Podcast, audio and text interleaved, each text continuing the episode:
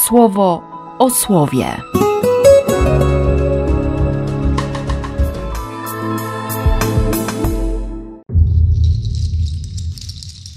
Dwudziesty dziewiąty stycznia, sobota.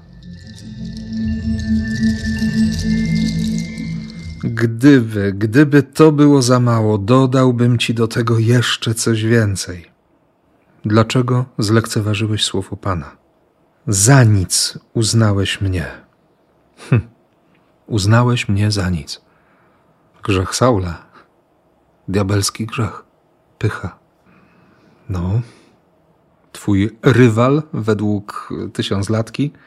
Twój bliski według przekładu z Septuaginty. No to się sprawdzi. Syn Dawida. Zabierze mu wszystko. Będzie pretendentem do tronu. I Dawid będzie uciekał. Tyle, że Dawid w przeciwieństwie do Saula wchodzi w pokutę. Rzeczywiście uchybiłem Panu. Zgrzeszyłem wobec Pana. I odpowiedź? Pan już ci przebaczył twój grzech. To mnie poraża, nie? Nie zdążę jeszcze powiedzieć, że żałuję, a Bóg już przebaczył. Tylko moja decyzja, moja zgoda na to, żeby prawda o moim grzechu faktycznie stanęła bardzo mocno, żeby Bóg rzucił mi w twarz, nie? To błoto. Jeśli się na to zgodzę, to przychodzi uzdrowienie. To wtedy mogę przyjąć przebaczenie, nie? Bo w nim cały czas jest to przebaczenie. No i owszem, to hasło, to ty jesteś owym mężem, który czegoś takiego się dopuścił, ty jesteś tym człowiekiem, brzmi bardzo złowieszczo wręcz. I ciągle jest ten wybór, nie? Kiedy mnie mój grzech chłoszcze, kiedy mnie przewraca na ziemię, kiedy wydaje się być o wiele silniejszy niż ja. Albo będę udawał, albo będę tym hipokrytą w szczytowej formie, albo pozwolę na upokorzenie przez prawdę. I myślę, że oboje wiemy, że to wcale nie jest takie proste. Choć oboje się przekonaliśmy już nieskończoną ilość razy, nie? Że ta zgoda daje autentyczną wolność. Że nie trzeba uciekać od stanu faktycznego. Pewnie jest wstyd, jest to zatrzymanie się i mocny hamulec. Bo jak? Nie? I pewnie, że o wiele łatwiej widzi się te wszystkie drzazgi w oczach sióstr i braci, nie? Niż te belki czy drągi we własnym sercu. I łatwo się potępia u innych to, co próbuje się wytłumaczyć i usprawiedliwić w sobie. Ale Bogu dzięki, że to On nie zrezygnuje. Nie? Że to Bóg będzie ciągle walczył, będzie ciągle przychodził, by ratować. Nawet jeśli trzeba w tym wszystkim doświadczyć śmierci. Może teraz masz czas pokuty, nie wiem. Natomiast wiem, że to słowo dzisiaj naprawdę prowokuje mnie, motywuje i domaga się dziękczynienia za spowiedzi.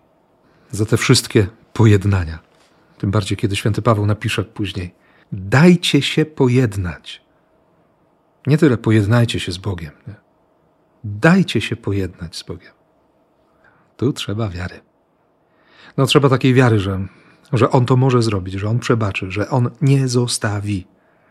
Czemu tak bojaźliwi jesteście? Nadal brakuje wam wiary?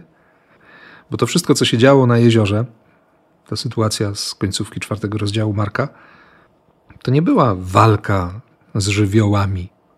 Tu nie chodziło ani o wodę, ani o wiatr. Tutaj demon się wściekał.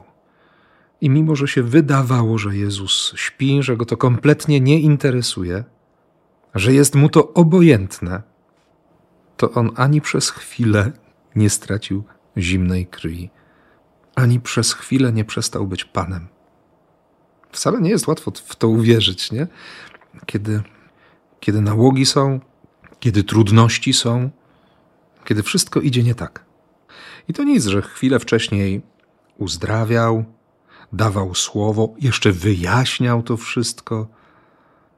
Nie, nic cię to nie obchodzi, nie? Obojętne ci jest to, że giniemy.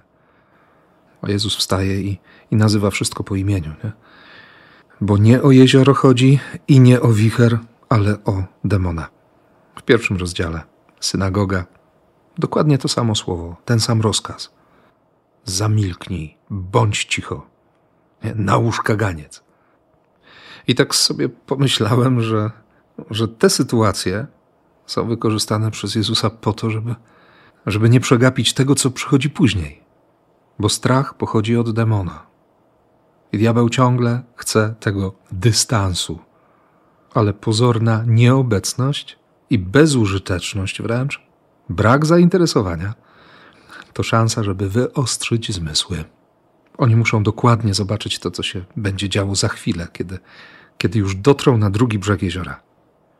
Nie wiem, co przed nami, ale wiem, że ta liturgia oprócz wezwania do dziękczynienia za spowiedź domaga się też modlitwy o nieustępliwość w wołaniu.